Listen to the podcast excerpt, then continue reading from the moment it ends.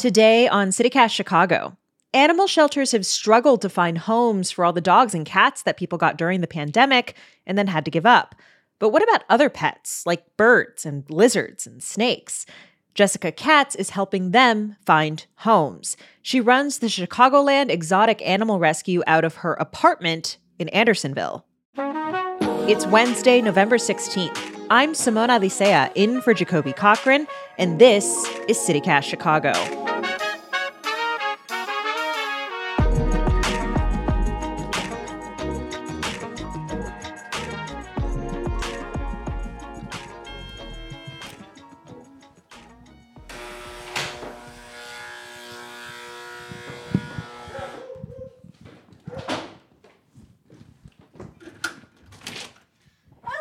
Hi. Come on in. Nice shirt. Oh, thank you. Yeah. This is the bird room. This is quarantine and reptile corner. Oh, so my goal is when you walk into this house to not feel like this is a personal goal, not a rescue goal, but to not feel like that I'm a crazy bird lady, even though I am one. So that's that's my my personal goal. looking at a yellow lizard. I have no idea what he is. He is a five, six year old leopard gecko named Cosmo. Hello. Hello, hello. I know. You gonna have opinions? Thinko wants everyone to know that it's bedtime. This, he's doing his uh, there's a weird person in here at bedtime dance. This is Jameson. He is an adult male cockatiel. He was clearly hand raised and well loved. He whistles, How are you? And you are such a pretty bird. He was found emaciated at Belmont Harbor in August. And he was so, he was so not so good looking when he came to me that the first 24 hours we were just pretty concerned about him. But he really started eating and came into his own with another cockatiel who came in around the same time. And his adopter just dropped out, so he's still available.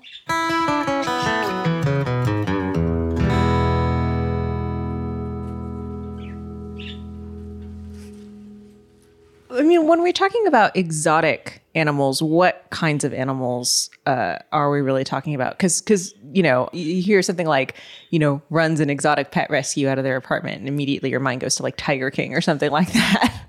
We work with animals that are commonly found in the pet trade. So when you walk into the big chain pet stores, those parakeets are Australian budgerigars, are Australian grassland songbirds.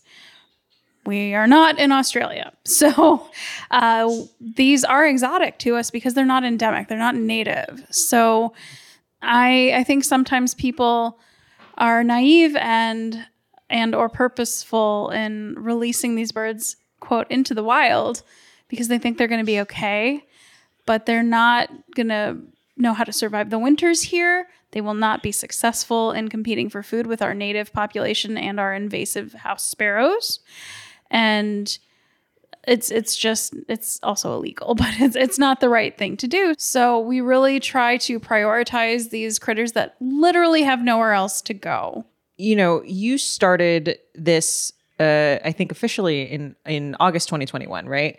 Um, we saw all these news stories about sort of the the adoption of dogs and cats oh, during the pandemic, and then you know, then shelters were seeing an influx as people were realizing they maybe couldn't care for these animals. You know, is that trend also true with lizards and birds and reptiles? I can't speak to the exotics populations. I mean, parakeets are $20 at PetSmart, maybe 30 by now. 20 years ago they were 20 bucks.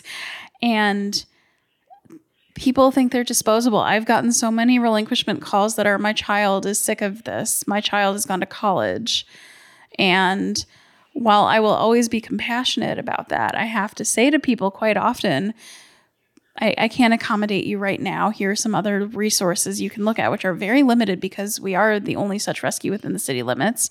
Um, I, I, I really don't know how the pandemic has impacted these segments of our pet population, but it wouldn't surprise me if, as we've been coming out of it, that I, I've seen people had to relinquish because of financial reasons, because they're downsizing, because their their housing isn't secure, and that's that oh, gets to me.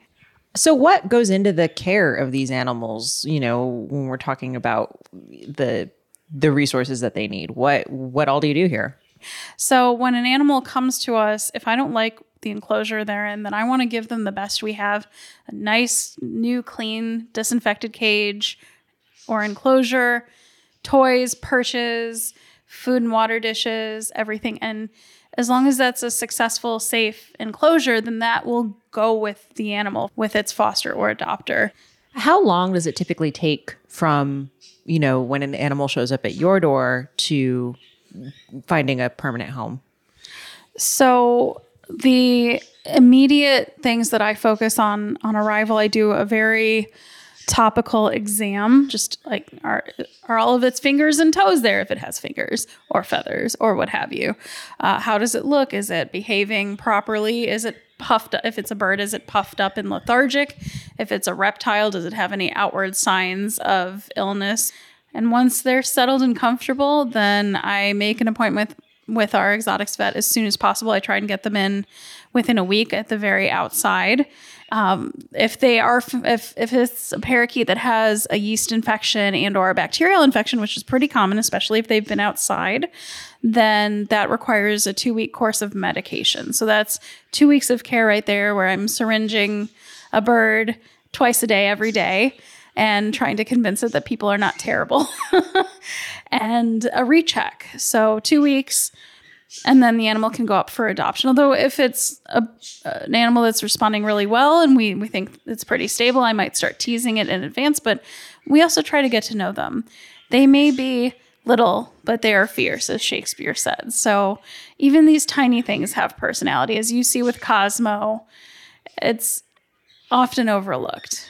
Yeah, I think particularly with um with like little animals that you keep in terrariums or cages or things like that, I think there's a there can be kind of an assumption that oh, you know, a turtle's a turtle's a turtle, a lizard's a lizard's a lizard, but they really do. They really have like really unique personalities. I went into the bird room and like one of them immediately turned away from me and another one immediately came up and was like you know, at the at the cage. It was it was it was surprising, frankly. It's just socialization journey, just like with a dog or a cat. There's one bird in the bird room, Cobalt. He was found at Grant Park uh, three weeks ago, maybe a month ago, totally puffed up and miserable. And he's so pretty. And I saw him and I thought, you know what? S- somebody saw you and wanted you. I don't know how you got outside, but at some point you belonged to somebody, right? And he he's like a feral cat. He does not trust people at all. He will bounce away from me. He will bite, much like with feral cats. Once you figure out what motivates them, and for him, he's a bird bird. He wants to be with another bird.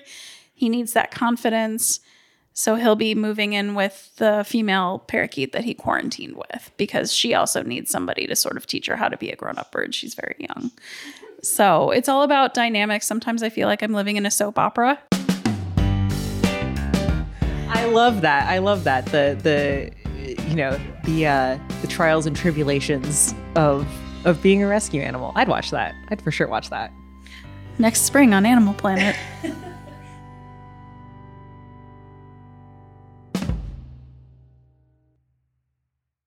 Can you tell me a little bit more just about your background with animals? Uh, how you know did you grow up with pets? Like what what was that sort of journey for you? My earliest memory is going to the pet store that used to be on Dempster and Chicago in Evanston with my dad to get fish. I wasn't even three years old. So clearly, this started pretty early, but we actually didn't have any pets in, until I was 15, other than fish. And the moment we walked into the Evanston PetSmart and I saw that they had fish, and I had started taking care of my fish tank when I was nine, I said, Oh, I could work here. So then I went to UVM, studied animal science and wildlife biology. It was an incredible experience. I interned for a parrot rescue in Northbrook. I'm actually allergic to just about all of the mammals in the pet industry, which is why we don't rescue any of them. Plus, they are very well represented in the rescue community by uh, organizations that we're close with, such as Friends of Petrits, right here in Andersonville. Um, I think I think that's so funny. The idea of of and also nice, right?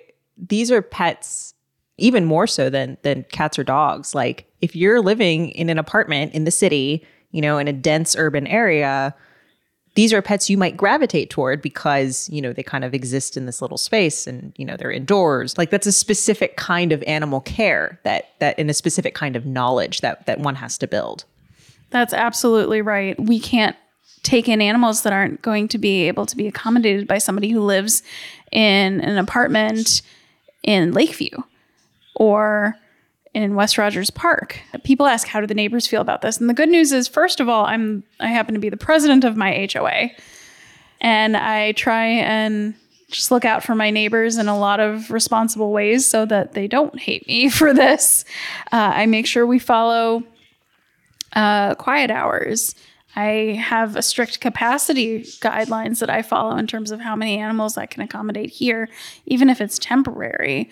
I aspire for us to have a facility within about five years to, to run a capital campaign and raise the money we need to have a storefront or a place where people can come in, much as you would the zoo or the nature center. Andersonville, Edgewater could be a destination for education, for school groups to come, for families to bring their kids on a rainy day and have an educational encounter. I have big ideas. um, to that end, you know, how can people uh, get involved and help? Uh, I'm always looking for daytime volunteers to come and do care. It's about an hour of time, if that. And that includes all the fun time you can spend socializing with the animals you're comfortable with. We are so kid friendly, and that's very important to me because a lot of animal rescues, for their own reasons, can't be as accommodating of young volunteers. I love kids. I don't have any of my own. So I have one volunteer who's 10 who just adopted a cockatiel from us down the block, another volunteer who's 8 and he and his family foster another cockatiel for us. So uh, looking for just a quick and easy family volunteer opportunity, I can help with that. Jessica, thank you so much for inviting me into your home uh, and introducing me to the animals. I really appreciate it. Such a pleasure. I, I am now a fan of this podcast. The Chicagoland Exotic Animal Rescue is a nonprofit. You can find their Amazon wish list or make a donation at clearrescue.org. And a little bit of news before we let you go. City Council's Finance Committee has advanced a plan to give more than $13 million in TIF funds to reopen six Save a Lot grocery stores on the city's west and south sides. It still needs final approval from the full council. Illinois has officially passed the Workers' Rights Amendment, according to the Associated Press. The measure was on last week's ballot, and it guarantees workers the right to bargain collectively. And some good news to get you through. Tomorrow night, you can catch the Big Break Comedy Show at Holiday Club in Uptown. I don't know about you, but there is nothing I love more than a free comedy show in my neighborhood, so I'm excited to check it out. Thanks so much for listening. We'll be back in your feeds tomorrow. Talk to you then.